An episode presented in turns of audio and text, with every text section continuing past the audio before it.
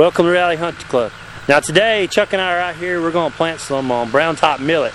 And as you can see scrolling across here, we've already got some grain sorghum. I'd say we got about acre, acre and a half of grain sorghum already growing.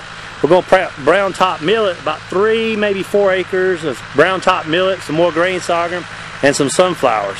Now, um, the brown top millet should go about 60 days, which will put us around the 1st of September, which is going to be great for dove season. We're either going to burn it or we're going to mow it, something like that. So, um, so here we are. We're out here working it. Chuck's um, hairing it up again. We got some moisture in the ground, and we're supposed to get some more rain. So we're going to spread it with a um, red hopper. We're just going to broadcast spread it out. Then we're going to cover it gently with the hairs. So stay tuned, and um, hopefully this brown top millet will come up, and we'll be able to have us a good dove season. So anyway, thanks for watching Reality Hunt Club, and stay tuned. I'm going to show you some video of Chuck spreading it, and that'll be about it. And hopefully in 60 days we'll we'll have some good brown top millet. We got some great we got some great grain sorghum right now, as you can see.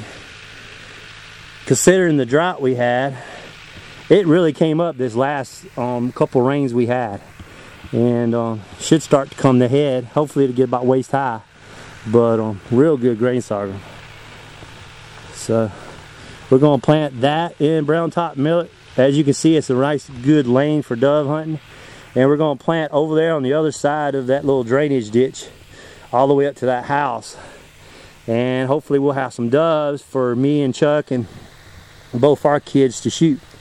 So anyway, um, thanks for watching Reality Hunt Club.